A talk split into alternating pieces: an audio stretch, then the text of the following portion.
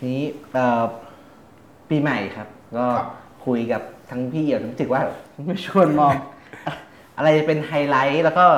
อะไรเป็นจุดเปลี่ยนการเมืองในปี67คือปีก่อนเนี่ยทุกคนรู้ว่ามีเลือกตั้งมีรัฐบาลปีนี้มันก็เหมือนจะนิ่งๆแล้วเห็นไฮไลท์อะไรมั้ยฮะไม่นิ่งนะผมว่าคือถ้าไล่ตั้งแต่ต้นปีนี่โอ้โหเอาแค่เฉพาะหน้าเร็วๆนี้เราจะเจอคดีคุณพิธาใช่มั้ยวันที่18นี่คือเรื่อง24เอ้ยโทษที24จำผิดเรื่องหุ้นสื่อ17เป็นเรื่องคุณเดี๋ยวนะ17เป็นเรื่องมี17ก่อนสยามแต่นี่อาจจะยังไม่เท่าไหร่ของคุณพิธาเนี่ยหุ้นสื่อใช่มั้ย24แล้วก็ไปตอน31พรรคก้าวไกลเรื่องหาเสียง112แค่เดือนแรกนี่ก็ตื่นเต้นน่าระทึกใจแล้วจะมีอะไรน่าตื่นเต้นครับแล้วถ้าขยับไปเดือนกุมภาอันนี้ถ้าเอาแบบปฏิทินก่อนนะปฏิทินทางการเมืองเนี่ยคุณทักษิณซึ่งจะครบกำหนดการพักโทษอันนี้ถ้าตามเกณฑ์เลยนะวันที่22กุมภาเนี่ยแกเข้าเกณฑ์ละเข้าเกณฑ์ที่จะรับการพักโทษตามระเบียบราชทัณฑ์อันนี้ยิ่งน่าระทึกใจขึ้นไปใหญ่เพราะเปิดปีใหม่มาเมื่อสักครู่ที่ผ่านมานี่ผมยังเห็นข่าวสวก็เริ่มออกมาแย่เรื่องนี้กันอีกแล้วคือไปแย่เนี่ยถามเรื่องความชอบธรรมความยุติธรรมนู่นนั่นนี่เกี่ยวกับเรื่องการที่คุณทักษิณยังอยู่โรงพยาบาลยังไม่ได้อยู่ในเรือนจำอะไรพวกนี้นะอันนี้ผมว่าเนี่ยสองเดือนแรกก็ระทึกแล้วนะแล้วไปสเต็ปเดือนพฤษภานั่นยิ่งไปกันใหญ่เลย มีทั้งเรื่องสวบทวาระใช่ไหมสวบทวาระเสร็จยังมีเรื่องสัญญาที่รัฐบาลคุณเศรษฐาเนี่ยรัฐบาลเศรษฐาสัญญาไว้เรื่องพรบเงินกู้ดิจิตอลที่คาดการณ์ว่าจะต้องผ่านจะนู่นนั่นนี่ได้เริ่มใช้ซึ่งอันนี้รัฐบาลได้เริ่มมา 3-4 ตลบละคนก็คาดหวังแล้วว่าพฤษภาเนี่ยมันก็น่าจะได้ใช่ไหมเนี่ยคือถ้าดูเนี่ยตามปฏิทินคร่าวๆนะแค่ครึ่งปีแรกนะพี่นะยังมีจุดเปลี่ยนทางการเมืองไฮไลท์ทางการเมืองที่เราต้องติดตามอ่ะแล้วดูว่ามันจะเกิดผลกระทบแค่ไหนยังไงรายเหตุการณ์คือผมว่าปีนี้ร้อนถึงพฤษภาแล้วหลังจากนั้นก็คือเป็นลมมรสุมที่เราไม่รู้ว่าจะเกิดอะไรขึ้น แต่ไม่ได้บอกว่ารัฐบาลจะพังนะไม่ได้คิดขนาดนั้นแต่หมายถึงว่าโอ้โหมันจะยับเยินพอสมควรมันจะเรียกว่าปั่นป่วนอ่ะผมยังคิดว่ามันปั่นป่วนทั้งปีแต่เราก็ยังคาดเดาหลังพฤษภาไม่ได้คือสำหรับผมเนี่ยพฤษภามันเป็นจุดไฮไลท์ใช่ไหมฮะเพราะถ้าเรามองว่าการตั้งรัฐบาลเนี่ยมันมาจากการขั้วอำนาจเก่าขั้วอนุรักษนิยมใช่ไหมฮะจับมือกับเพื่อไทยข้ามขั้วไปอะไรเงี้ยใช่ไหมฮะแล้วก็เขาไม่ได้เป็นเนื้อเดียวกันเสียหมดหรอกมันจะมีคนที่ผิดหวังมีคนที่ด้านบนก็อาจจะไม่ได้เป็นเนื้อเดียวกันหมดนะด้านรองลงมาไปปลายลงมามันก็จะมีคนที่แบบว่าไม่พอใจมีอะไรแบบเนี้ยแล้วมันก็เริ่มออกอาการที่มันจะพยศมันจะผิดหวังซึ่งเราจะเห็นจากไอ้กลุ่มตอนแรกเรื่องคุณทักษิณเนี่ยกลุ่มที่มันกลุ่มคปท.มันพยายามเคลื่อนไหวมันก็จุดไม่ติดนะแต่ต่อมาเราก็เริ่มเห็นอาการที่เนี่ยประชาธิปัตย์ก็เริ่มออกมาเล่นละกลับมาเล่นแล้วก็พวกสวก็เริ่มออกมาเล่นใช่ไหมฮะซึ่งมันเป็นจุดที่เขาจะเขย่าคุณทักษิณได้คือจุดที่เขาจะเขย่ารัฐบาลจุดนี้เขาก็มองเรื่องคุณทักษิณทีนี้ถ้าเรามองไปถึงสวเนี่ยหรือว่าขั้วอำนาจอนุรักษนิยมเนี่ยพฤษภานี่มันคือขมวดอำนาจนะโดยเงื่อนไขของรัฐธรรมนูญตัวนี้เขาหมดอำนาจที่จะเลือกนายกซึ่งถึงแม้ว่าเขารู้ว่าโอเคเพื่อไทยเนี่ยจะอยู่กับเขาละแล้วก็หมายถึงว่ามันยังจับมือกันอยู่ไม่มีหรอกที่จะไปล้มเปลี่ยนรัฐบาลไปร่วมมือก้าวไกลเพ้อเจ้อแต่ว่าหมายถึงว่าความที่เพื่อไทยจะรู้สึกตัวเองมีอำนาจมากขึ้นมีอำนาจต่อรองมากอะไรพ พิ่มขึ้นอะไรต่างๆเนี่ยใช่ไหมฮะมันก็จะเริ่มหลังจากสวหมดอายุหมดอำนาจที่จะโหวตนายกใช่ไหมแล้วก็ที่เหลือก็แค่รักษาการแล้วก็รอผลการเลือกตั้งสวชุดใหม่นะซึ่งอันเนี้ยผมคิดว่าพวกสวพวกขั้วอนุรักษ์นิยมเองก็จะเกิดความรู้สึกหวั่นไหวเพราะฉะนั้นในความหวั่นไหวเนี่ยมันจะสะท้อนอะไรออกมาเราไม่แน่ใจแต่มันสะท้อนเรื่องคุณทักษิณออกมาหนึ่งเนี่ยมันจะสะท้อนเรื่องเนี่ยเงินหมื่นดิจิตอลใช่ไหมเพราะว่ามันผ่านสวมันผ่านสสมันก็ต้องไปผ่านสวด้วยอะไรอย่างเงี้ยมันจะอาจจะสะท้อนในเรื่องอื่นๆอีกหลายอย่างที่เขาจะขวางรวมถึงการต่อรองเรื่องการทำประชามติแก้รัฐธรรมนูญเรื่องอะไรพวกนี้ใช่ไหมฮะก่อนที่เขาจะหมดวาระเสร็จแล้วพอผมไม่แน่ใจว่ามันเริ่มเลือกตั้งเมื่อไหร่นะแต่ว่าไอ้การเลือกตั้งสวชุดใหม่เนี่ยที่เราเรียกกันว่าผมเรียกว่าการเลือกตั้งที่งี่เง่าที่สุดในโลกอ่ะเลือกกันเองคือให้เลือกกันเองระดับอำเภอจังหวัดและประเทศเนี่ยแล้วมี20กลุ่มประชาชนไม่ได้มาเลือกมันเป็นบล็อกโหวตแล้วตอนนี้ก็คือว่าไอ้การบล็อกโหวตเนี่ยประชาชนฝ่ายประชาชนกำลังย้อนสอนอย่างที่ยิ่งชีพไอรอเขาก็เรียกร้องใช่ไหมฮะเข้าไปสมัครกันให้เยอะๆคือถ้าฝ่ายประชาชนตื่นตัวเนี่ยเดี๋ยวต้องรณรงค์กันเต็มๆเลยมาตื่นตัวเข้าไปสมัครกันสัก500,000อะไรเงี้ยอายุ40ขึ้นไปให้ไปสมัครสวขึ้นไปคราวที่แล้วนี่มัน 7,000 นึงนะฮะคราวนี้สมัครสัก 500,000 เนี่ยให้เลือกกันเข้ามาได้200คนเนี่ยนะคือเอาแบบประเภทแบบเนี่ยคุณอาจจะไม่รู้จักใครแต่ก็เลือกกันในอำเภอในจังหวัดอะไรขึ้นมาเนี่ยนะแต่หมายถึงว่าไม่ให้เป็นคนของฝ่ายราชการไม่ให้เป็นคนของฝ่ายการเมืองอะไรอย่างเงี้ยให้มันแบบกว้างขวางที่สุดเนี่ยมันจะเป็นสภาที่คนร่างรัฐธรรมนูญเขาคิดว่าเขาจะคุมได้เขาคิดไว้ว่าเจอแบบนี้เสี่ยวเหมือนกันนะตอนนี้มันจะเป็นสภาที่เขาคุมไม่ได้เป็นสภาที่เขาคุมไม่ได้แล้วเขาก็ต้องคิดไปไกลอีกทีว่าเฮ้ยแต่หาแล้วเลือกตั้งประกันสังคมก้าวไกลมันก็ได้เลือกตั้งสสรพวกพรรคร่วมรัฐบาลก็กลัวก้าวไกลมันกวาดหมดก็เลยต้องไปหาตำแหน่งแต่งตั้งเอาเดี๋ยวเลือกตั้งสวเนี่ย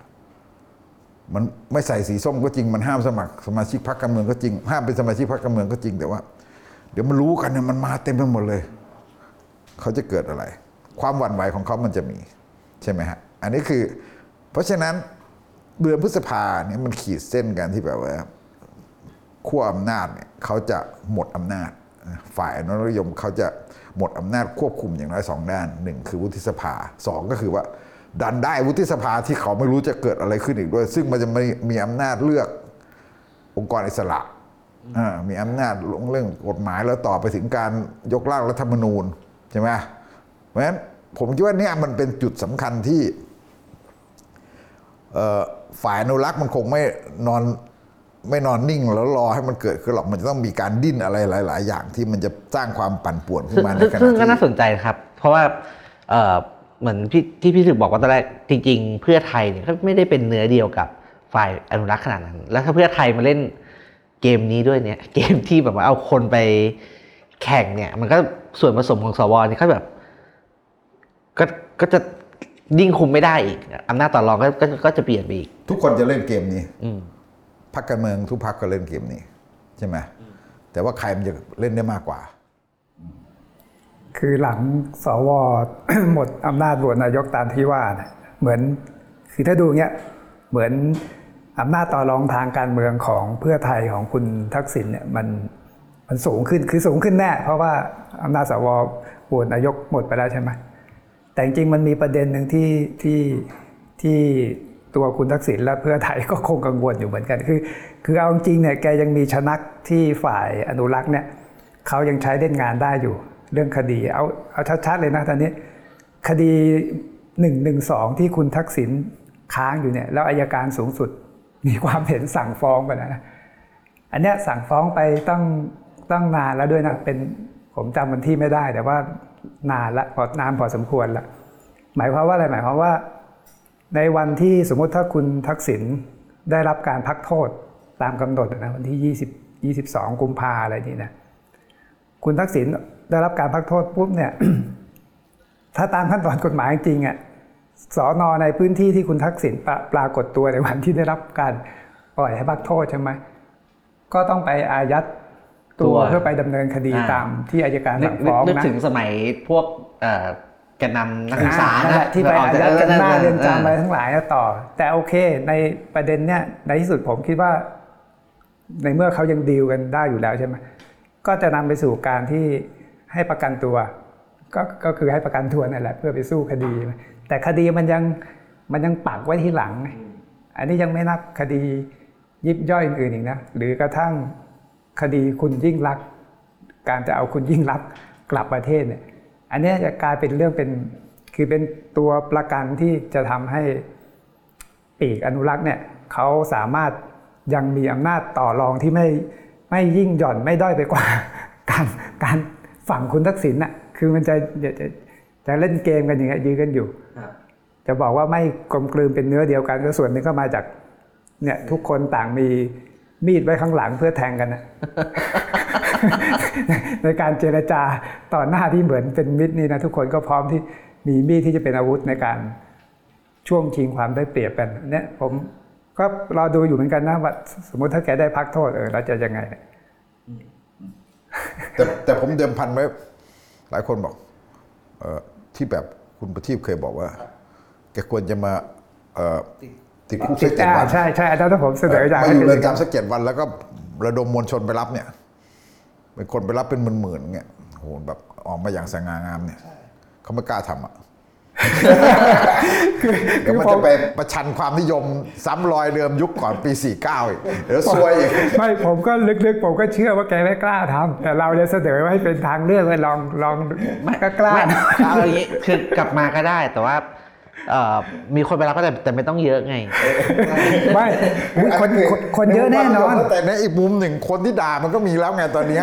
คนที่มันไม่พอใจทั้งแบบ1คนที่เป็นแบบกปปสก็ยังโกรธกันอยู่ใช่ป่ะ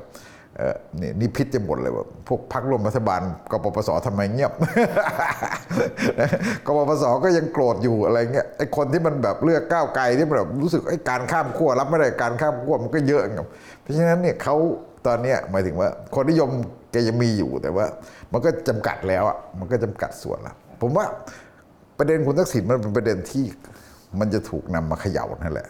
อันนี้คุณชัยธวัฒน์เขาถึงเตือนว่ามันเป็นน้ำพึ่งหยดเดียวใช่ไหมฮะแล้วก็ทีนี้ถ้าเรามองทั้งปีอ่ะผมว่ามันจะมีเรื่องใหญ่ๆก็คือเรื่องแก้รัฐธรรมนูญในทางการเมืองใช่ไหมฮะลองมาก็เรื่องนิรโทษกรรมใช่ป่ะซึ่งแล้วยังไม่รู้ว่าจะมีอภิปรายไม่วางใจตอนไหนใช่แล้วก็พออันเนี้ยมันก็จะเป็นเรื่องใหญ่ๆทางการเมืองซึ่งเอาเฉพาะแก้รัฐธรรมนูญผมว่าเขาก็หาทางลงได้ยากมันสร้างความสับสนและขัดแย้งเยอะมากใช่ไหมฮะแล้วก็มันขัดแย้งกับฝั่งภาคประชาชนกับฝั่งก้าวไกลอะไรเต็มไปหมดแล้วเหมือนกับในแง่ของเหตุผลในแง่ของต่างๆเนี่ยมันถกเถียงไม่ได้อะไรแก้รัฐธรรมนูญยกเว้นหมวด 2ใช่ไหมแล้วก็นอกจากแก้รัฐธรรมนูญในทางเศรษฐกิจเนี่ยเป้าใหญ่มันก็จะไปอยู่ที่เงินหมื่นดิจิตอลใช่ไหมฮะแล้วก็จริงๆแล้วมันก็จะมีปัญหาเศรษฐกิจที่มันผมยังคิดอยู่นะว่าปัญหาเศรษฐกิจหลายๆเรื่องมันก็จะไม่บรรเทาอ่ะมันยังแย่อยู่เพราะจริงๆแล้วเขายังไม่ได้แก้อะไรที่มันถ้าดู4 เดือน 3-4 เดือนเนี่ยรัฐบาลยังไม่ได้แก้อะไรที่มันเป็นเนื้อเป็นหนังนะมันยังไม่เห็นอะไรเป็นเนื้อเป็นหนังอ่ะมันเหมือนกับแบบว่ามันยังเป็นเซลแมนขายฝันอยู่อ่ะขายความหวังอยู่ก็ควิกวินคือเฉพาะหน้าใช่ ยังไม่ได้แก้ในแบบมองเป็นระยะกลางระยะยังไม่ต้องพูดถึงระยะยาวนะระยะกลางนี่ก็ยังไม่ค่อยเห็นนะที่จะแก้ระยะกลางมันเป็นควิกวินซะเยอะอย่างที่ถือบอกซับพาวเวอร์มันก็ไม่ใช่เรื่องเร็วนะมันไม่ใช่เรื่องที่จะกระตุ้นเศรษฐกิจในระยะนี้แล้วก็เผลอๆจะถูกแบบวิพากษ์วิจารณ์เรื่องการที่คุณแบบใช้งบถูกที่ถูกทางมันจะถูกจับจ้องทุกอย่างใช่ไหมแล้วก็ไอ้ที่เหลือนี่มันไม่มีอะไรที่มันเป็นเรื่องระยะยาวได้จริงๆนอกจากไอ้เรื่อง30 บาท plus เนี่ยนะคือการยกระดับ30 บาทอันนี้โอเคแต่ว่ามันไม่ได้เป็นเรื่องยากไงหมอเลียบก็ไม่สนใจแล้วอะไม่ต้องสนใจไม่ต้องไปตามดูแล้วเพราะมันง่ายมากคือเอางบ10,000 กว่าล้านเนี่ยไปทำระบบคอมพิวเตอร์ใหม่ทั้งประเทศทุบโรงพยาบาลให้ใช้ระบบเชื่อม เชื่อมต่อคอมพิวเตอร์เข้าด้วยกันแค่นั้นมันก็จบแล้วสปสช.พร้อมอยู่แล้วที่จะทำเนี่ยมันก็มีเนี่ยส่วนอื่นเนี่ยผมคิดว่าเขาก็ยังเหมือนกับถ้าเราดูอภิปรายงบประมาณมาก็คือแบบมันยังจับเป้าจับอะไรไม่ได้เลยอ่ะมันเหมือนแบบเพราะฉะนั้นผมคิดว่าเรื่องปัญหาเศรษฐกิจเนี่ยยังไม่ได้อะไรที่มันน่าจะยังไม่ได้อะไรที่มันใหญ่ๆโตๆไว้แต่โอกประเภทแบบนั้นใช่ไหมเทสลามาตั้งโรงงานจริงอะไรเงี้ยแล้วโจทย์เศรษฐกิจมันก็ยากเพราะวันนี้ไทยมันพึ่งส่งออกกับท่องเที่ยวเยอะถ้าระยะสั้นครับถ้าส่งออกกับท่องเที่ยวมันไม่กลับมาเนี่ยก็ยากคืออันนี้ไม่ได้ด่าว่ารัฐบาลไม่มีฝีมืออะไรแต่หมายถึงว่าในสภาพเนี้ยในสภาพเศรษฐกิจโลกอย่างเนี้ยใช่ไหมผมคิดว่ามันต้องมีฝีมือมากกว่านี้เยอะเลยที่มันจะทำอะไรได้อะซึ่งตัวเนี้ยผมว่าเขายังทำไม่ได้คือเศรษฐกิจเนี่ยในที่สุดมันจะไปขมวดเรื่องผลงานนะสะท้อนชัดเรื่องที่ GDP สิ้นปีผมว่านะเดี๋ยวจะมีประเมินเป็นระยะนะแต่ผมก็คิดว่าผมเชื่อว่าถึงสิ้นปีอ่ะ GDP ก็จะไม่ได้ 5% เหมือนที่คุณเศรษฐาสัญญาเป็นคำหาเสียงแต่ตอนแรกๆด้วยซ้ำนะตอนที่เข้ามาแถลงนโยบายเนี่ยตอนปีแรกโอเคมันไม่กี่เดือนไม่นับว่าจะไม่ถึง 5% ไม่นับเป็นว่าเอามาเป็น KPI วัดนะแต่ปีหน้าจะเป็นเต็มๆที่คุณจะต้องถูกประเมินด้วยตัวเลขเนี้ยที่เข้มข้นไม่ใช่แค่พูดแล้วก็ปล่อยผ่านโดยที่ไม่ได้ตามนั้นจริงก็ปล่อยผ่านไม่ใช่นั้นปีนี้จะเป็นปีที่วัดเต็มๆแล้วว่าไอ้สิ่งที่คุณพูดว่าจะผลักดัน GDP โตปีละ 5% เนี่ยซึ่งถึงสิ้นปีถ้าดูจากคำพยากรณ์ของหลายสำนักตอนนี้เขาก็เชื่อว่ามันไม่ถึงแน่นะเพราะมันคือแค่ 3.7 แล้วถ้าบวกต่อให้คุณทำดิจิตอลวอลเล็ตเอาบวกให้เต็มที่ 1% ก็แค่4กว่าซึ่งมันไม่ถึง 5% แน่ๆอันนี้แต่รัฐบาลยังยืนยันว่าคุณเศรษฐาก็ยังยืนยันอยู่นะว่ามันจะได้ 5% อันนี้คำถามคือประเมินภาพรวมทางเศรษฐกิจคาดการแนวโน้มแล้วเนี่ยส่งออกโอเค 2-3 เดือนท้ายของปีมันบวกนะพลิกมาบวกปีนี้คนก็เชื่อว่าจะบวกนี่แหละคำพยากรณ์ก็คาดกันว่าจะบวกนะแต่มันบวกแค่ไม่ถึง 2% 1.99 มั้งถ้าผมจำไม่ผิดบวกแค่เนี่ยมันไม่สามารถดัน GDP ให้เป็น 5% ได้ไงอันนั้น ผมว่าในที่สุดเนี่ยรัฐบาลจะถูกกดดันด้วยผลงานที่มันเห็นภาพชัดตรงเนี้ยในปีแรกเนี่ยปีเนี้ยจะเป็นปีที่วัดเต็มๆเลยว่าสิ่งที่คุณพูดเรื่องเก่งเศรษฐกิจนู่นนั่นนี่นะทำหลายโปรเจกต์สำเร็จมาแล้วเนี่ยดิจิตอลวอลเล็ตถ้าดูตามตารางเนี่ยก็ยากแล้วที่จะทันภาพเศรษฐกิจรวมส่งออกพลิกมาบวกก็จริงแต่ก็ไม่สามารถดัน GDP ให้มันขยายตัวตามที่คุณบอกว่าจะได้ในที่สุดมันจะเป็นแรงกดดันไปที่รัฐบาลว่าเมื่อถึงตอนนั้นน่ะคุณจะมีจริงๆในทางการเมืองยุคการเมืองยุคใหม่มันต้องมีเขาเรียก accountability มันต้องเข้มข้นเลยมันไม่ใช่แค่อยู่ไปวันๆน่ะพอทำไม่ได้ขอไปทำอีกทีปีหน้าไม่ใช่ไงมันถึงต้องมีผมคิดว่ามันจะเป็นปีที่จะมีการคือปรับครม.มันมีปรับแน่ๆความเห็นผมนะในปี 2567 เนี่ยแต่ปรับใหญ่ถึงขั้นเปลี่ยนตัวนายกด้วยหรือไม่เนี่ยอันเนี้ยเป็นอีกประเด็นนึงนะแต่ปรับครม.นะมีปรับแน่ๆเขาเริ่มมีการพูดกันไงครับว่าแบบหรือจะคุณแพทองธารจะมาเป็นรัฐมนตรีเลยหรือเปล่าถ้ามีการปรับรอบนี้คือก่อนหน้านี้คนมีคนพูดนะก็ยังไม่นั่นเท่าไหร่แต่สังเกตดูนะตอนหลังคนเสียงพูดเนี่ยมันเยอะขึ้นแล้วปฏิกิริยาจากซีกเพื่อไทยเองอ่ะก็คล้ายๆร้อนรนอ่ะมีความร้อนรนยิ่งพูดว่าไม่มีเปลี่ยนนู่นนั่นนี่ไม่ใช่ยังไม่ถึงเวลานู่นนั่นหมายถึงการแสดงความร้อนรนเพราะอะไรเพราะเขาต้องพยายามสร้างความเชื่อมั่นให้กับรัฐบาลชุดปัจจุบันใช่ไหมมันไม่มีใครมาบอกแล้วว่าเราจะเปลี่ยนตัวนายกจะนู่นจะนี่อันนี้มันอยู่แล้วเขาก็ต้องออกมาปฏิเสธแต่หมายความว่าผมว่าทั้งหมดที่มันเริ่มมีการพูดถึงถี่ขึ้นเรื่อยๆเนี่ยมันก็สะท้อน ว่ามันมีความเป็นไปได้คือมันมีความเป็นไปได้แน่ๆถ้าวัดจากผลงานโดยรวมของรัฐบาลที่เข้ามาทำ 3-4 เดือนคุณเศรษฐาเองเนี่ยนอกจากเรื่องควิกวินแล้วเนี่ยถามว่ามีผลงานอะไรที่มันโดดเด่นเป็นเรื่องเป็นราวที่ทำให้คนเชื่อมั่นทุกวันนี้คนยังตั้งคำถามอยู่เลยว่าแกเป็นทำหน้าที่สมกับเป็นนายกตัวจริงไหมหรือแกเป็นแค่อินฟลูเอนเซอร์บน Twitter คุณดูสิตอนล่าสุดอะปัญหาเรื่องแบงก์ชาติเรื่องดอกเบี้ยแกก็ออกมาทวิตอีกคือคุณเป็นนายกนะแต่มีเรื่องประเด็นอะไรทีเนี่ยคุณไม่ได้แอคชั่นในฐานะบทบาทนายกให้มันเป็นจริงเป็นจังคุณมีอำนาจนะคุณมีอำนาจในมือคุณจะสั่งการจะประชุมจะอะไรก็ว่ากันไปในที่ประชุมให้เป็นเรื่องเป็นราวใช่ไหมแต่นี่ทุกอย่างเนี่ยไล่ตั้งแต่เรื่องค่าแรงขั้นต่ำพอเขาออกมาคุณก็บอกว่าไม่พอใจมีอะไรที่บอกตกใจคือสั่งให้เข้าไปทบทวนก็ยังไม่ได้เลยแล้วมาถึงเรื่องดอกเบี้ยนี่ก็มาจากจริงๆก็ไม่ได้มาจากแกนะก็ต้นทางก็มาจากพี่คุณหนุ่มเมืองจันทร์เขาโพสต์แล้วก็เลยมีการรับลูกกันเป็นช่วงๆคือต้นทางคือมาจากว่าแบงก์กำไรเยอะแบงก์กำไรเยอะ200,000 กว่าล้านอะไรครับแล้วก็คนก็เลยโอ้โหพี่ตุ้มสรกลก็เลยเขียนว่าแบบกำไรมาจากส่วนต่างดอกเบี้ยค่อนข้างเยอะอะไรก็เลยทีนี้ใครเป็นคนดูแลส่วนต่างดอกเบี้ยส่วนต่างดอกเบี้ยก็แล้วแต่แบงค์ครับใช่คือแบงค์ชาติก็กำหนดไม่ได้ไงแบงค์ชาติก็กำหนดไม่ได้ไม่ได้มีอำนาจกำหนดถูกต้องมันมีอย่างเดียวคือแข่งขัน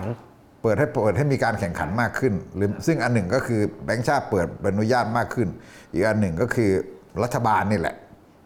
อันนี้ที่ทำเป็นกฎหมายไปเลยคือเปิดเสรีอะไรแบบเนี้ยถ้าที่ผมฟังมานะแต่ว่าสำคัญก็คือว่าคุณเศรษฐาก็ไปถล่มแบงก์ชาติเรื่องที่ขึ้นดอกเบี้ยซึ่งมันไม่ใช่คนละเรื่องกันเลยมันคนละเรื่องกันเลยเพราะขึ้นดอกเบี้ยนี่เขาต้องขึ้นตามเฟดตามดอกเบี้ยโลกถ้าไม่ขึ้นเงินมันก็ไหลออก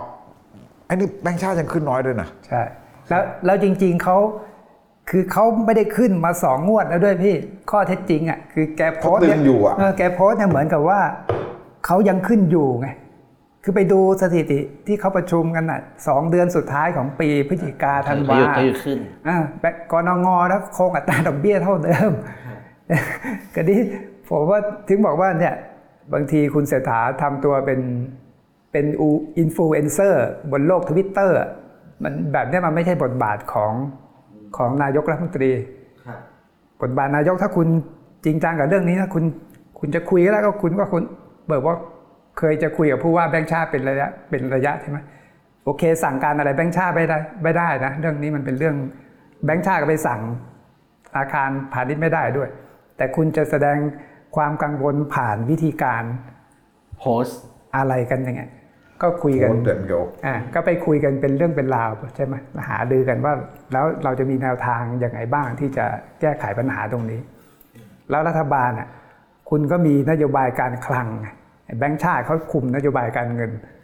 คุณก็ไปแอคชั่นผ่านในส่วนนโยบายการคลังคุณว่าคุณจะไม่มีเงินไงครับเอางี้เดี๋ยวถ้าคุณเศรษฐพุทธแกครบวาระหรือแกลาออกอะไรแบบนี้นะก็ครม.ก็ต้องตั้งผู้ว่าแบงก์ชาติคนใหม่ใช่ป่ะทีนี้ก็ตั้งเสร็จแล้วก็สั่งไปฟันเลยฟันแบงก์เอกชนเลยคือไม่ให้แม่งมีส่วนต่างดอกเบี้ยแบบนี้อีกกำไรมหาศาลอย่างเงี้ยลองสั่งดูสิหรือว่าผมว่าที่นี่ทำได้ป่ะหรือแกนึกถึงตอนที่ดร.สมคิดเสนอครม.รัฐบาลทักษิณปลดบ่อมเต่าที่จำได้แต่แล้วก็มีพูดกันว่าขัดแย้งกันเรื่องอัตราดอกเบี้ยแต่ตอนนั้นเป็นอัตราดอกเบี้ยต่ำนะบ่อมเต่าเนี่ยไม่เห็นด้วยตามข่าวนะว่ารัฐบาลทักษิณเนี่ยอยากจะให้ขึ้นดอกเบี้ยอีกเพราะตอนนั้นเศรษฐกิจเริ่มฟื้นหลังจากไอ้ค่าเงินบาทอะไรนั่นไงตอนนั้นดอกเบี้ย 1.5 ผมจำไม่ผิดนะ 1.5 แล้วแต่แบงก์ชาติเนี่ยเขาไม่ขึ้นเขาเห็นว่ามันยังไม่เหมาะก็มีการปลดหม่อมเต่าแล้วตั้งหม่อมอุ๋ยมาแทนไง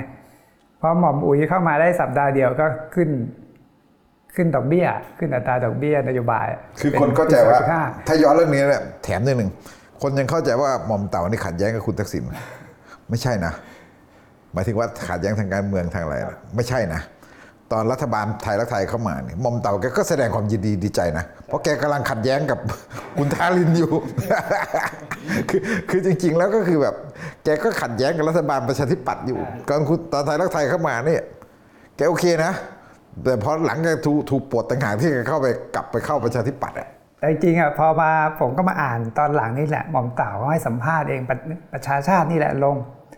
ประชาชาติเขาเล่าหม่อมเต่าก็บอกว่าจริงๆที่แกโดนปลดน่ะไม่ใช่เรื่องดอกเบี้ยแกบอกว่าน่าจะเป็นเรื่อง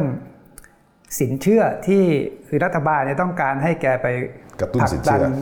ผลักดันธนาคารพาณิชย์เนี่ยให้ปล่อยสินเชื่อราย SME อะไรเงี้ยให้มากขึ้นง่ายขึ้นประมาณนี้นะแต่กลายว่าหม่อมเต่าเขาไม่เห็นด้วยแถมหม่อมเต่าไปกำกับแบงก์พาณิชย์เนี่ยให้เข้มงวดกับการปล่อยอีกด้วยอะไรเงี้ยทิศทางมันเป็นเรื่องทิศทางความคิดคือแบงก์ชาติมันจะกลัวเรื่องแบงก์ชาติโซนหนึ่งเขาก็กลัวเรื่องหนี้เสียแล้วมันเพิ่งผ่านวิกฤตต้มยำกุ้งมาแต่คุณทักษิณเขาก็โอเคคือเรื่องนี้เขาก็ถูกนะว่าเขากระตุ้นให้มันแบบไม่งั้นมันเศรษฐกิจมันไม่ฟื้นไงแต่นี่เป็นเรื่องจริงๆเป็นเรื่องเหมือนปกตินะเพราะว่ามันต้องคานกันไงระหว่างการคลังกับการเงินเนี่ยรัฐบาลกับแบงก์ชาติมันถึงต้องเป็นแบงก์ชาติส่วนใหญ่เขาถึงต้องให้เป็นอิสระอะไรที่ว่าครับแล้วก็จริงอย่างที่พี่ถึกบอกครับคือต่อให้ตั้งคนของรัฐบาลไปเป็นผู้ว่าแบงก์ชาติตอนนี้เลยนะครับคือกระบวนการกำหนดดอกเบี้ยมันก็มาจากกรง.ก็ต้องมีบุคคลคณวุฒิมีคือมันมีกระบวนการที่แยกออกไปแล้วก็มีความเป็นอิสระอยู่พอสมควรอะไรเงี้ยมันกำหนดสายความยากสัดส่วนกรง.ผู้ส่งคนด้วยข้างนอกมากกว่าคนของข้างในมัน7คนคนข้างนอก4คนคนแบงค์ชาติ3คนอะไรอย่างเงี้ยย้อนกลับมาเรื่องนี้ผมกลับไม่เชื่อว่าคุณแพทองธารจะเป็นนายกเพราะผมคิดว่าในเร็วๆนี้นะแล้วรัฐมนตรีอ่ะนายกน่ะยังไม่เนี่ยคือผมคิดว่าถ้าคุณเศรษฐาล้มเหลวเนี่ยคุณแพทองธารก็ไม่ได้แทนเป็นตัวแทนที่ดีกว่าคือภาพลักษณ์คุณเศรษฐาเนี่ยก็คือเขาก็จะคุยอย่างที่เขาคุยกับบริหารธุรกิจแสนล้านอะไรเงี้ยใช่ป่ะแล้วคุณแพทองธารเก็บอะไรอ่ะจะคือเขาไม่ได้มีประสบการณ์ทางเศรษฐกิจเขาน้อยกว่าอีกใช่ป่ะประสบการณ์การบริหารอะไรเขาน้อยเพราะฉะนั้นเขาขึ้นมาแทนไม่ได้หรอกเนี่ยแล้วก็อีกด้านหนึ่งในทางการเมืองเนี่ยเขาเป็นเป้าแหลมคมยิ่งกว่าอีกนี่คือลูกสาวคุณทักษิณถ้าขึ้นมาปุ๊บเนี่ยมันเจอหนักกว่าอีกนะมันเจอหนักในมุมด้านข้างด้านอะไรต่างๆเนี่ยมันจะเจอหนักยิ่งกว่าคุณเศรษฐาผมก็คิดว่าประเด็นปัญหาคุณเศรษฐามันเป็นเรื่องที่ว่าแกพรรคไม่ได้สสมันไม่แยแสแกเลยอะไรเนี่ยคือพรรคแกไม่มีอำนาจในพรรคมันต้องผ่านอำนาจของอุ้งอิงใช่ไหมฮะแล้วก็พี่อ้วนอะไรอย่างเงี้ยนะคือแกต้องผ่านอำนาจไปแล้วก็ชั้น14อะไรเงี้ยมันอำนาจอยู่ตรงนั้นเนี่ยแต่ว่าตัวแกก็อาจจะทำงานแบบเนี่ย CEO นิสัยเคยชินแบบ CEO วักนู่นวักนี่เคยคือคล้ายๆกับว่าคนในพรรคก็ไม่ชอบหลายคนแล้วก็อาจจะแบบรัฐมนตรีก็ไม่ชอบบางทีแกก็สั่งใครไม่ค่อยได้ผมคิดว่าอย่างนี้นะปัญหาคุณเศรษฐามันอยู่นั้นบางทีแกก็สั่งใครไม่ได้เพราะฉะนั้นเนี่ยลักษณะเนี้ยมันเชื่อมต่อกันอยู่ว่าเขาก็ต้องพยายามที่จะแบบชูภาพผมว่าเขาชูภาพอุ้งอิงเนี่ยมัน2อย่างหนึ่งก็คือเพื่ออนาคตว่าหวังว่าโอเคสมัยหน้า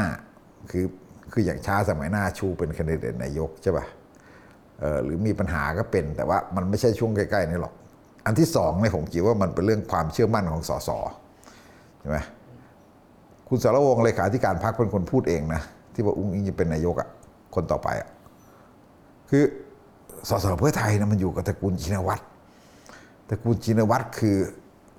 ความเชื่อมั่นความเชื่อถือของสสเพื่อไทยใช่ไม่ใช่เรื่องสตังค์นะแต่หมายถึงว่าเรื่องแบบแบรนด์เรื่องแบรนด์ของที่มันเป็นแบบคือเลิกพูดเรื่องการที่เป็นพรรค เรื่องการสร้างพรรคอะไรได้แล้วคำมันยังไงก็ต้องเป็นชินวัตรไม่มีชินวัตรเนี่ยแตกหมด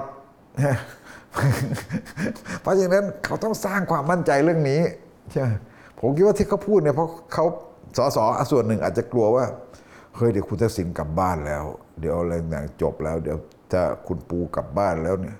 เขาจะอยู่กับเพื่อไทยเปล่าวะจะเลิกกันหมดใช่ไหมถ้าเขาเลิกกันหมดเนี่ยชิบหายนะสสนี่คือต้องไปแตกแพรหาที่อยู่กันใหม่นะมันต้องมีความเชื่อมั่นไง มันต้องสร้างความเชื่อมั่นให้กับสสผมว่าเรื่องนี้เป็นเรื่องใหญ่เรื่องสำคัญด้วยคือการปลุกเรื่องยิ่งเป็นนายกเนี่ยคือสร้างความเชื่อมั่นให้กับสสเพื่อไทยไม่งั้นแพ้แตกนะครับสมัยหน้าปี2570คุณทักษิณบ๊ายบายกลับบ้านแล้วนะคุณปูกลับมาบ้านแล้วนะอะไรเงี้ยแล้วก็คุณอุ๊งอิ๊งบอกว่าไม่ใช่แล้วไม่ถนัดการเมืองแล้วอะไรเงี้ยแต่ว่าเรายังสนับสนุนพรรคเพื่อไทยอยู่อะไรเงี้ยเอาทิพย์หายนะฮะพรรคนี้มันจะมีเหลือใครอ่ะก็เป็นโจทย์ที่เราเคยกระจายหมดอ่ะโจทย์ที่เราเคยคุยกันตั้งแต่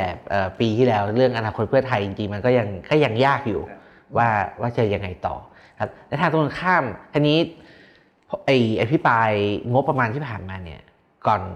เราคุยกันก็คุยกับพี่เอี่ยวสุว่าแบบคือว่าแบบพวกก้าวไกลเนี่ยมันเริ่มเห็นแหละมันมีแถว3แถว4มาหลายคนก็ใช้เวทีพวกเนี้ยโชว์ฟอร์มก็เลยว่ากลายว่าแบบแต่ว่าพรรคก้าวไกลจะมีคนที่เรายังไม่ค่อยรู้จักเนี่ยมีโอกาสที่จะเติบโตขึ้นมาอีกจำนวนหนึ่งเนี่ยอันนี้ผมผมขอเห็นต่างพี่ถึงเรื่องอุ๊งอิ๊งนิดหนึ่งคือ ประเด็นอุ๊งอิ๊งเนี่ย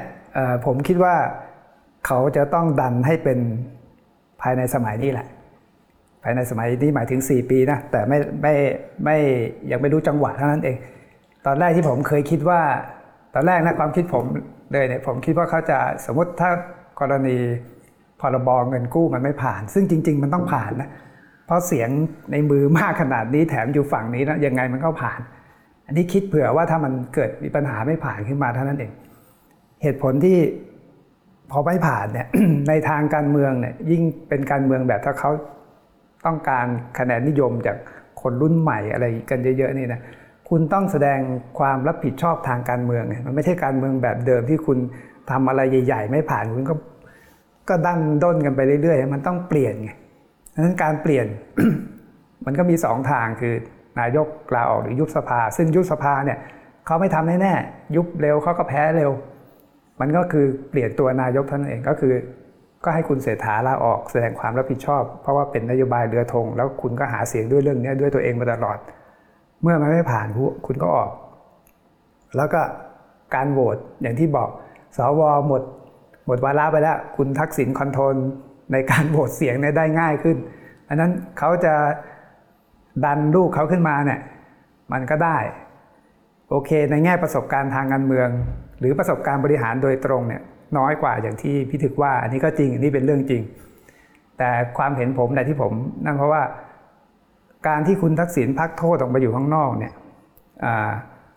คุณทักษิณเนี่ยคือนายกตัวจริง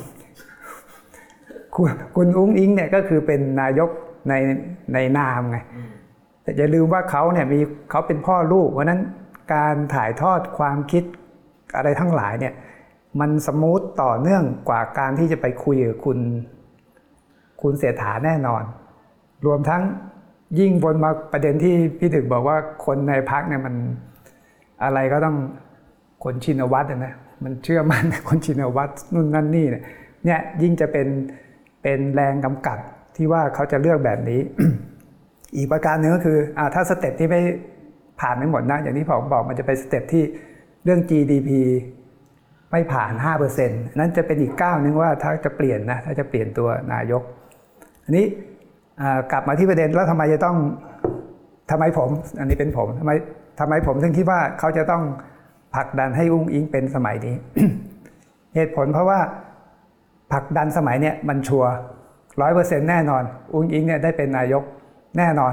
ถ้าเขาจะผลักดันนะแต่การที่จะรอเพื่อรอบหน้านะมันไม่รับประกัน 100% เผลอๆไม่ถึง 50% ด้วยแต่ถ้าเป็นเนี่ยถ้าโจทย์มันยังไม่แบบว่าสถานการณ์มันยังไม่พร้อมเนี่ยเป็นก็ไม่ค่อยมีประโยชน์เลยครับหมายความเป็นก็ครั้งหน้าเข้าไปต่อลำบากอยู่มีสิเพราะว่าอย่างที่ผมบอกตัวจริงก็คือคุณทักษิณเพราะนั้นคุณทักษิณเนี่ยเขาแสดงฝีมือผ่านอุ๊งอิ๊งเนี่ยมันแนบเนียนไร้รอยต่อทำอะไรได้มากกว่าเยอะนั้นเขาเชื่อว่าการกำกับด้วยวิธีการเนี่ยมันจะทำให้ผลงานรัฐบาลเนี่ยดีขึ้นกว่าการปล่อยให้คุณเศรษฐาเนี่ยเป็นนายกอยู่เพราะถ้ารอเพื่อไปวัดกับก้าวไกลสมัยหน้านะบอกว่า ยากเผลอๆคุณแพ้คือแพ้เนี่ยแพ้อีกแน่ๆผมเชื่อนะว่าพรรคเพื่อไทยเนี่ยรอบหน้าเลือกตั้งก็แพ้ก้าวไกลอีกแต่คุณจะได้เป็นรัฐบาลหรือไม่อีกเรื่องนึงนะเพราะคุณก็จะต้องไปอาศัยกติกาอะไรที่รวมหัวกันเนี่ยที่พยายามออกแบบผ่านรัฐธรรมนูญใหม่อีกรอบนึงเนี่ยก็ว่าไปนั้นถ้าเกิดมองในแง่ ความต้องการ อันนี้ถ้าวนกลับมาเรื่องอีกประเด็นนึงอีกเหตุผลนึงที่ผมคิดนะคือคุณทักษิณอาจจะอยากสร้างเขาเรียกเหมือนสร้างประวัติศาสตร์ทางการเมืองส่วนตัวของตัวเองทั้งลูกทั้งน้องใช่นี่จะเ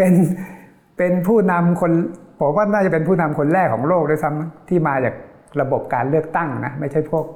เผด็จการที่นั่นกันมานะที่สามารถผลักดันคนในเครือข่ายและครอบครัวขึ้นเป็นนายกกี่คน6 คนหรือ5คุณไล่ดูทักษิณสมัครในเครือข่ายสมัครนับเป็นเครือข่ายสมชายนี่อยู่ในเครือญาตินะยิ่งลักษณ์เครือญาติคนที่5เศรษฐาเครือข่ายคนที่6อุ้งอิงญาติถ้าสำเร็จเนี่ย6คนนะที่คุณทักษิณสามารถสร้างผลักดันขึ้นมาเป็นนายกรัฐมนตรีได้ในด้วยบารมีของตัวเองแล้วทั้งหมดนี้ก็ภายใน20 ปีใช่แค่นี้เองแล้วมาจากการเลือกตั้งทั้งหมดด้วยไม่ใช่รัฐประหารหรือว่าไปนอกกติกาเลยนี่เป็นเรื่องคือถ้ามองแบบเราไม่มององค์ประกอบรอบนอกนะโอ้มันเป็น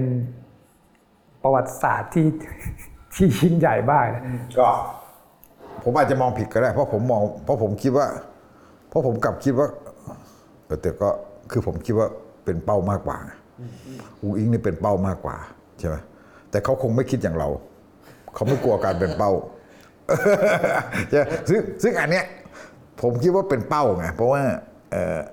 เอาง่ายๆอย่างที่ผมบอกว่าไอ้ซอฟต์พาวเวอร์เนี่ยที่คนมันกระแสคนมันแซวมันอะไรต่างเนี่ยมันไม่ใช่เรื่องซอฟต์พาวเวอร์ซะอย่างเดียวมันไปที่อุ้งอิงใช่ไหมเพราะฉะนั้นเนี่ยแล้วคนที่คนที่เกลียดตั้งแต่ยุคก่อนแล้วก็2ก็จะบอกว่าคนที่ไม่พอใจทางฝั่งคนรุ่นใหม่ที่มันข้ามขั้วอะไรต่างๆใช่ไหมคือที่ไม่พอใจเพื่อไทยข้ามขั้วอะไรต่างๆเนี่ยมันแรงมันยังแรงอยู่แล้วก็ผมไม่คิดว่าอุ้งอิงเนี่ยจะเรียกคนรุ่นใหม่ได้เยอะนะไม่ใช่คนที่เรียกคนรุ่นใหม่ได้เยอะนะแล้วก็เพราะฉะนั้นเนี่ยผมก็เลยคิดว่าถ้าเขาจะทำเนี่ยอย่างน้อยเขาต้องเอาคุณปูกลับบ้านก่อนเอ้าถ้าหลานเป็นนายก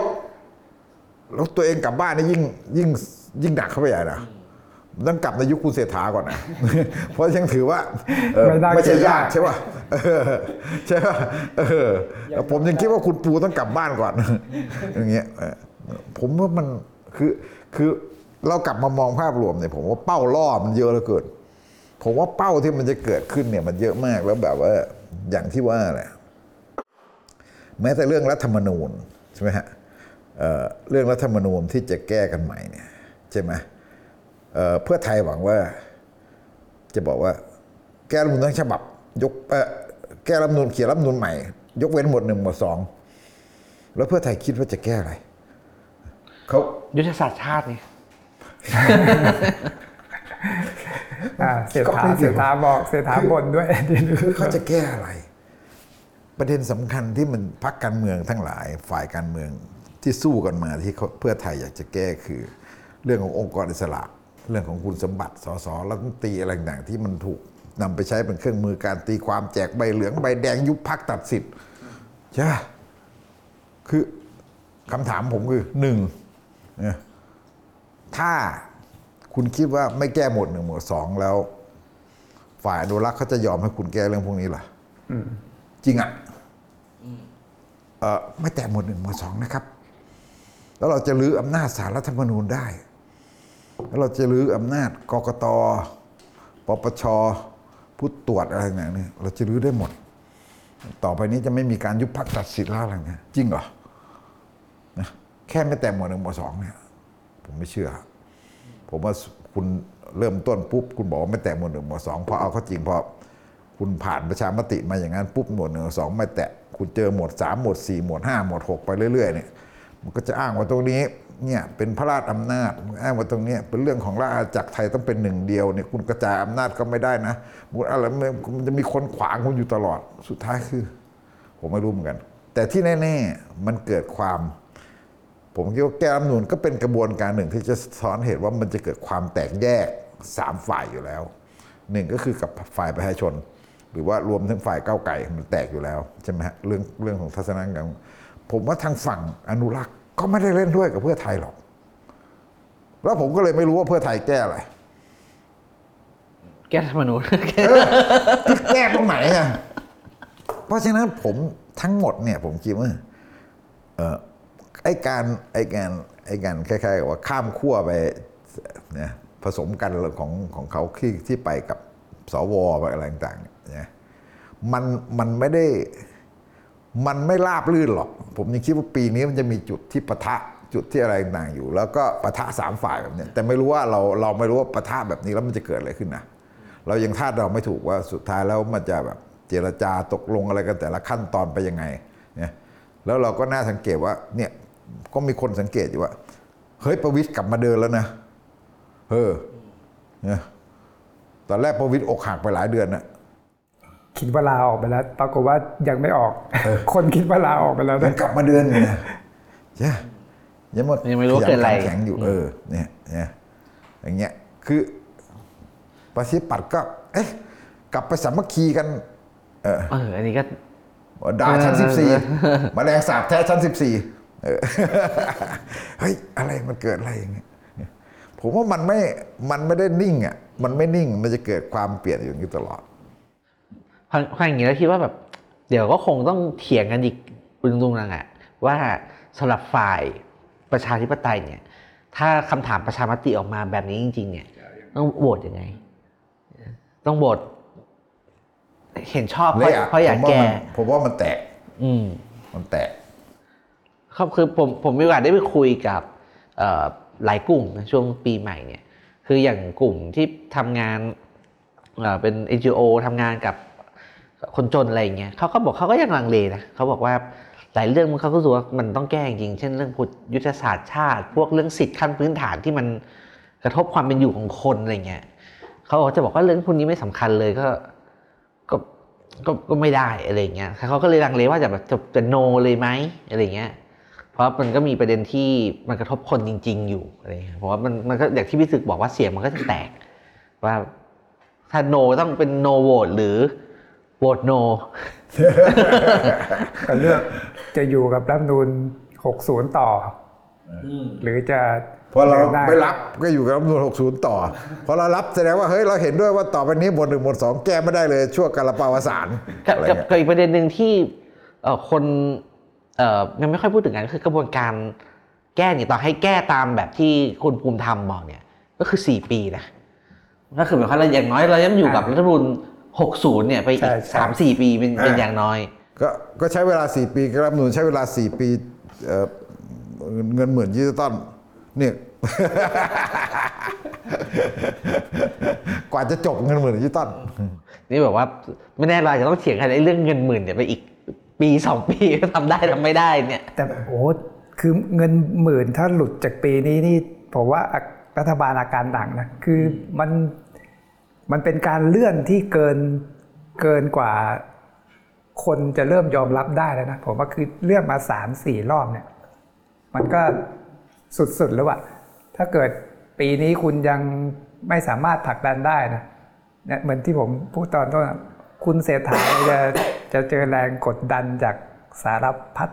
ทางและแกก็อาจจะต้องกลายเป็นผู้เสียสละทางการเมืองเลยแต่มันก็มี2มุมไงเราพูดอย่างนี้เดี๋ยวไปเข้าทางเขาบอกว่าเห็นด้วยกับเงินหมื่นคือตอนนี้กลายเป็นบอกว่าเนี่ยเศรษฐกิจตกทุกคนเห็นด้วยกับเงินหมื่นนะมันไม่ใช่คือมันก็ต้องยังยืนยันว่าไอ้เงินหมื่นเนี่ยมันเอาไปใช้อย่างอื่นได้มากกว่าเงิน500,000 ล้านเนี่ยแต่ผมก็เชียร์ให้เขาทำให้ได้นะเพราะอย่างน้อยก็คือหาเสียงไว้ไม่คืออย่างน้อยคือหาเสียงไว้อะไรใช่ไหมครับก็คือแล้วก็อันนึงที่พี่เอ๋พูดมาก็น่าคิดว่าถ้าทำไม่สำเร็จเนี่ยก็จะเสียหายเพราะจริงๆเครดิตหนึ่งในเครดิตที่เพื่อไทยเหลืออยู่ก็คือการทำนโยบายพวกนี้แหละเขาโดนด่ามาตลอดตั้งแต่ตอนทำ จำข้าวทำรถคันแรกใช่ไหมแต่พวกนี้เขาทำได้หมดเลยนะทำได้แล้วก็เวลาผ่านไปผิดถูกอะไรก็เถียงกันไปแต่ว่า10,000เนี่ยเป็นครั้งแรกที่รู้สึกว่ามันดูแบบยากอ่ะหรือว่าค่าแรงเงี้ยค่าแรงตอนนั้นทำ300เงินเดือนปริญญาตรี15,000เนี่ยคนก็ด่ากันแต่เขาก็ทำได้แต่มันพ่วงอะไรปัญหามาเยอะนะค่ะแต่ว่าคือผมเนี่ยรอบเนี่ยดูปริญญาตรี15,000เนี่ยมันต้องไปมันขึ้นเฉพาะข้าราชการที่เข้ามาใช่แล้วมันต้องไปจัดปรับระดับอะไรกันที่พวกที่เข้าภายใน10 ปีนะมันเกิดความปัญหาแล้วก็ประยุทธ์มาถึงปุ๊บคสช.มันก็ปรับเพดานเงินเดือนเลยอะไรเงี้ยแต่นั้นก็จริงๆอันนั้นผมยังคิดว่าดีนะคือก็ยังมองข้อดีกว่านั่นเป็นผลงานคุณยิ่งรักษณ์แหละอย่างน้อยยกระดับฐานรายได้ขั้นต่ำนะของทั้งคนทั่วไปที่เป็นกรรมกรค่าแรงขั้นต่ำอะไรเนี่ยรวมทั้งเขาเรียก first jobber first jobber เพราะว่าในที่สุดเนี่ยเอกชนตอนนั้นน่ะก็ขยับตามนะเอาง่ายๆอย่าง Voice TV เนี่ยตอนผมอยู่เนี่ยก็ขยับตามทันทีแต่เราขึ้นเป็นสเต็ปด้วยนะหมายถึงว่าคนที่เคยสมมติเคยอยู่ 15,000 แต่ทำงานมาแล้ว1ปีใช่มั้ยเจอ First Jobber เข้าใหม่เราให้ 15,000 อันนั้นคนที่ทำมาแล้ว1ปีเนี่ยก็ได้ขยับเพดานขึ้นอีกอันนั้นผมว่าอย่างน้อยอันนั้นเป็นผลงานของคุณยิ่งรักษณ์แต่เขาคุณยิ่งรักษณ์ยกให้ผมทวงคือผมบอกว่าเขาไม่ได้ทำสเต็ปไงเขาไม่ได้มีการแผนการที่จะปรับโครงสร้างเงินเดือนทั้งข้าราชการทั้งระบบนี่เหมือนกันคือขึ้นเฉพาะคนจบใหม่ 18,000 แล้วก็ไปหาไล่เดี๋ยวก็ไปไล่เอาพวกที่แบบเกิน 18,000 ก็ไปปรับยังไม่ถึง 18,000 ทำยังไงมันไม่ได้ทำเรื่องโครงสร้างเงินเดือนทั้งระบบใช่มั้ยซึ่งเราควรจะทำเรื่องนั้นเดี๋ยวถึงปีแต่มันเรื่องใหญ่นะถึง70นะแกจะเป็น 25,000 แล้วพี่รัฐบาลแล้วก็จริงๆจำนำข้าวเนี่ยผมยังรู้สึกว่าเราที่ผ่านมาเราไม่พูดเพราะว่ามันเราพูดน้อยเพราะว่ามันคล้ายๆว่ามันแปลเป็นข้ออ้างและปัญหาใช่ป่ะแต่จริงๆจำนำข้าวโดยตัวนโยบายเองมันก็มีปัญหาจริงมันมีปัญหาจริงคือตอนนั้นก็คือก็เถียงกันนั่นแหละนักวิชาการก็เถียงกันเตือนกันเลยใช่ไหมครับแต่ว่าพอมันไปถูกใช้เป็นข้ออ้างในการรัฐประหารแบบพวกมัวโซก็เลยกลายเป็นนโยบายที่เป็นสีเทาๆนะมันเป็นข้ออ้างเป่านกหวีดใช่ไหมนี่ก็เหมือนกันเพราะนั้นผมก็คิดว่าเราอยู่ในจุดที่บอกว่าเงินหมื่นดิจิตอลเนี่ยมันไม่ใช่บอกว่าโอเคแต่หมายถึงว่ามันในมุมหนึ่งมันก็แบบว่าเมื่อเพื่อไทยสัญญาเพื่อไทยต้องทำมาได้เพื่อไทยทำมาได้ก็ต้องบอกว่าเนี่ยคุณก็คือแบบคุณคิดนโยบายที่มันไม่สมเหตุสมผลเนี่ยมันก็เลยคุณก็แบบแต่ถ้าคุณทำแล้วคุณทำแล้วมันเกิดผลกระทบอะไรก็ต้องรับผิดชอบเหมือนกันทั้งสองด้านมันก็เป็นสิ่งที่ต้องรับผิดชอบแล้วรอบเนี่ยใช่อันนั้นนะผม ส่วนตัวเนี่ยที่ผมสนับสนุนให้เขาทำให้ผ่านนะส่วนหนึ่งเพราะเราต้องการอยากพิสูจน์ตรงนี้ด้วยอยากทำลายมายาคติด้วยคือความเชื่อเรื่องเพื่อไทยไทยรักไทยจริงๆคือไทยรักไทยนะไอ้มายาคติเนี่ยมันสืบมาจากไทยรักไทยเก่งเศรษฐกิจบริหารเศรษฐกิจเก่งทีมเศรษฐกิจเก่งมีหลายคนนู่นนั่นนี่ไอ้เนี่ยจะเป็นจุดชี้วัดที่ชัดที่สุดว่าอันนั้นเป็นมายาคติของไทยรักไทยพอเปลี่ยนยุคเปลี่ยนมาจนกระทั่งถึงเพื่อไทยตอนนี้มันไม่ใช่แล้วเพราะว่าถ้าคุณสามารถออกพรบเงินกู้ได้ตามเป้าแจกเงินสำเร็จตามที่คุณบอกว่าเศรษฐกิจมันจะหมุนจะส่งผลให้ GDP โตนู่นนั่นนี่แล้วถ้าเกิดพอทำออกมาได้จริงอ่ะบ้านปลายมันไม่เป็นตามเป้านั่นแหละคนจะบอกว่าคราวนี้ถึงบางอ้อเสียทีว่าอันนั้นมันเป็นมายาคติตอนไทยรักไทยนับจากนี้ไปเนี่ยเวลาหาเสียงเรื่องเราเก่งเศรษฐกิจเนี่ยความเชื่อมั่นมันจะไม่เหลือละเพราะคุณก็นโยบายคุณก็ได้ตามที่คุณหาเสียงไว้เลยนี่แต่ผลมันไม่ออกมาอย่างที่คุณคุยนี่มันคือแค่ราคาคุยของชุดนี้เดี๋ยวก็อาจจะบอกว่าเพราะเราไม่แลนสไลด์ไม่แต่ว่าผมว่าโจทย์เปลี่ยนคือในทางนึงผมคิดว่าพรรคไทยรักไทยยุคนั้นเนี่ยคือมันใหม่ใช่ไหมครับแล้วก็โจทย์เศรษฐกิจมันไม่เหมือนตอนนี้ด้วยตอนนั้นเราอยู่หลังวิกฤต 40 ใช่ไหมครับกองทัพอ่อนแอรัฐราชการอ่อนแอกลุ่มทุนอ่อนแอเศรษฐกิจโลกดีอย่างนี้ตรงกันข้ามไงเศรษฐกิจโลกโหดกลุ่มทุนแข็งปึกรัฐราชการก็ใหญ่โตกองทัพแข็งทำอะไร ยากมากแต่เราแต่สายรักษาตอนนั้นก็พร้อมจริงนะคือที่บอกมีนักวิชาการมีด็อกเตอร์เป็นร้อยอยู่เนี่ยจริงนะใช่จริงนะแต่พอสมัยที่สองไม่เหลือแล้วอะไรเงี้ยแล้วปัจจุบันก็เหลือน้อยแล้วไม่มีละคือตอนนั้นมันสมองที่ช่วยเขาคิดก็เหลือน้อยละด้วยผมว่าส่วนหนึ่งก็ด้วยโครงสร้างรัฐธรรมนูญด้วยนะมันเอื้อคือรัฐธรรมนูญ40เนี่ยเอื้อในทำให้การบริหารราชการแผ่นดินภายใต้รัฐบาลที่มาจากรัฐสภามันเข้มแข็งแล้วความที่ไทยรักไทยเป็นพรรคที่เสียงข้างมากเด็ดขาดไงตอนนั้นมันต้อง248ไม่ถึงกึ่งหนึ่งก็จริงแต่คุณมากกว่าไอ้พรรคที่คุณดึงมาร่วมมหาศาลนั้นการกำหนดนโยบายการควบคุมดูแลรัฐบาลควบคุมกระทรวงเนี่ยมันคุณทักษิณก็เป็นนายก CEO ได้เต็มที่ไงกำกับได้ชัดแต่ชุดนี้อย่างที่บอกเอาเสียงก็ไม่ได้เด็ดขาดมากใช่ไหมมาจากพึ่งสวอีกในพรรครัฐบาลร่วมในเหมือนที่เราเห็นรัฐมนตรีบางคนยังไม่รู้จะทำตามที่คุณเศรษฐาเขากำกับดูแลหรือเปล่าเลยเนี่ยองค์ประกอบมันต่างกันแต่ทุกหมดทั้งหมดเนี่ยคนยังติดภาพความทรงจำเดิมก็เลยยังเชื่อมั่นอยู่ว่าเพื่อไทยมืออาชีพคิดเป็นทำเป็นบริหารเศรษฐกิจเก่งแต่ทุกอย่างมันก็ค่อยๆลอกตอนนี้ทุกอย่างก็ค่อยลอกความจริงก็ปรากฏครับพี่เอี่ยวกับพี่ตึกก็เนี่ยมีไฮไลท์หลายแต่ว่าอันนึงที่ไม่ได้พูดคือพูดถึงบ้างก็คือสรุปเราประชามติเนี่ยเราได้ทำครึ่งปีแรกนะผมว่าไม่ทำลายผมว่าไม่ทำลายพี่เอี่ยวไม่มีนะประชามติเนี่ยปลายปีนู้นมั้งปลายปีเลยครับแต่พี่อ้วนแกบอกว่าเมษาใช่พี่แต่พี่อ้วนแกยืนยันมากเลยนะว่าจะทำเลยเหรอผมคิดว่าความปั่นป่วนอันนี้คือเขาทำไปก็เขาอาจจะวางจังหวะการเมืองไว้คือก่อนที่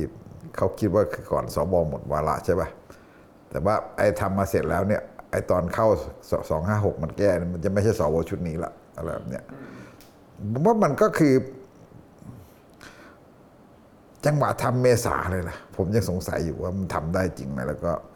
มันไม่พร้อมหรอกมันจะยิ่งรวนเพราะว่าคนมันแบบความเห็นต่างเนี่ยมันสูงมากแล้วถ้าคุณไม่ทำเรื่องนิรโทษกรรมเรื่องอะไรด้วยนะใช่ปะมันก็มันเป็นกระแสรองแหละแต่ว่ามันจะหนุนมาด้วยกันใช่ไหมแล้วก็ถ้าแบบว่ามีการแบบยื่นยุบก้าวไกลแบบเอาห้ามหาเสียง1-2ตัดสิทธิพิธาหน่ะนี่คือความบันป่วนทางการเมืองที่คุณจะรับเนี่ยมันอาจจะไม่เหมือนปี63นะแต่ว่าความบันป่วนใต้น้ำหรือไม่ใช่น้ำเรียกว่าที่มันเป็นละลอกอยู่เนี่ยมันก็จะไปถล่มที่การทำประชามติทางการเมืองรัฐบาลในเดือนพฤษภาคมอะไรต่างๆการเลือกสวใหม่มันจะต่อเนื่องกันไปหมดจริงๆเพื่อไทยก็เจอโจทย์ที่ยากนะคือในทางนึงเนี่ยผมก็เชื่อว่าเขาก็ยังไม่ได้อยากจะแบบให้แบบตัดสิทธิพิธายุบก้าวไกลอะไรเงี้ยคือว่าแบบมันเคยโดนมาแต่ว่าไม่ใช่เคยโดนมาเขาอยากถ้าโดยส่วนตัวเขาอยากแต่เขารู้ว่าถ้าทำเกิดแล้วมันเขาบริหารประเทศยากไม่แต่ผมว่าเขาไม่อยากแล้วแต่ตัวเองไม่ได้มีอำนาจในการตัดสินใจตรงนั้นไงว่าสรุปอันนี้แบบควรต้องเป็นยังไงแล้วก็แต่ถ้าแล้วยิ่งถ้าตัดสินมาว่าแบบตัดสิทธิพิธาแล้วไปยุบก้าวไกลเลยแล้วตอนนี้ตัวเองเป็นคนรับเผือกร้อนเลยแต่ผมพูดแตะประเด็นนี้ก็ดีเพราะเราลืมแตะประเด็นนี้ไปเหมือนกันนะคงพูดถึงได้นิดหน่อยเพราะยังไม่รู้จะออกมาแต่ความเห็นส่วนตัวผมคิดว่าเขาจะรอดในแง่ของอย่างคดีวันหุ้นสื่อเนี่ยผมคิดว่าเขารอดนะคือน้ำหนักในทางกฎหมายเนี่ยมันไอ้ในทางกฎหมายนี่เขาไม่เถียงกันแล้วพี่ตึกไม่มีใครเถียงกันแล้วแต่ว่ามันแสดงว่าคนไม่เชื่อเรื่องกฎหมายแล้วไงคนไม่เชื่อกฎหมายแล้วประเทศเนี้ยได้ก็ได้ผมคิดว่าเนี่ยด้วยองค์ประกอบของความเชื่อสังคมเป็นอย่างเงี้ยอย่างน้อยเนี่ยผู้มีอำนาจเขาผมคิดเขาฟังนะแต่ที่สุดเนี่ยทางออกของคดีเนี่ยผมว่าจะเป็นบวกกับผมเชื่อนะว่าน่าจะเป็นบวกกับคุณพิธาและพรรคก้าวไกล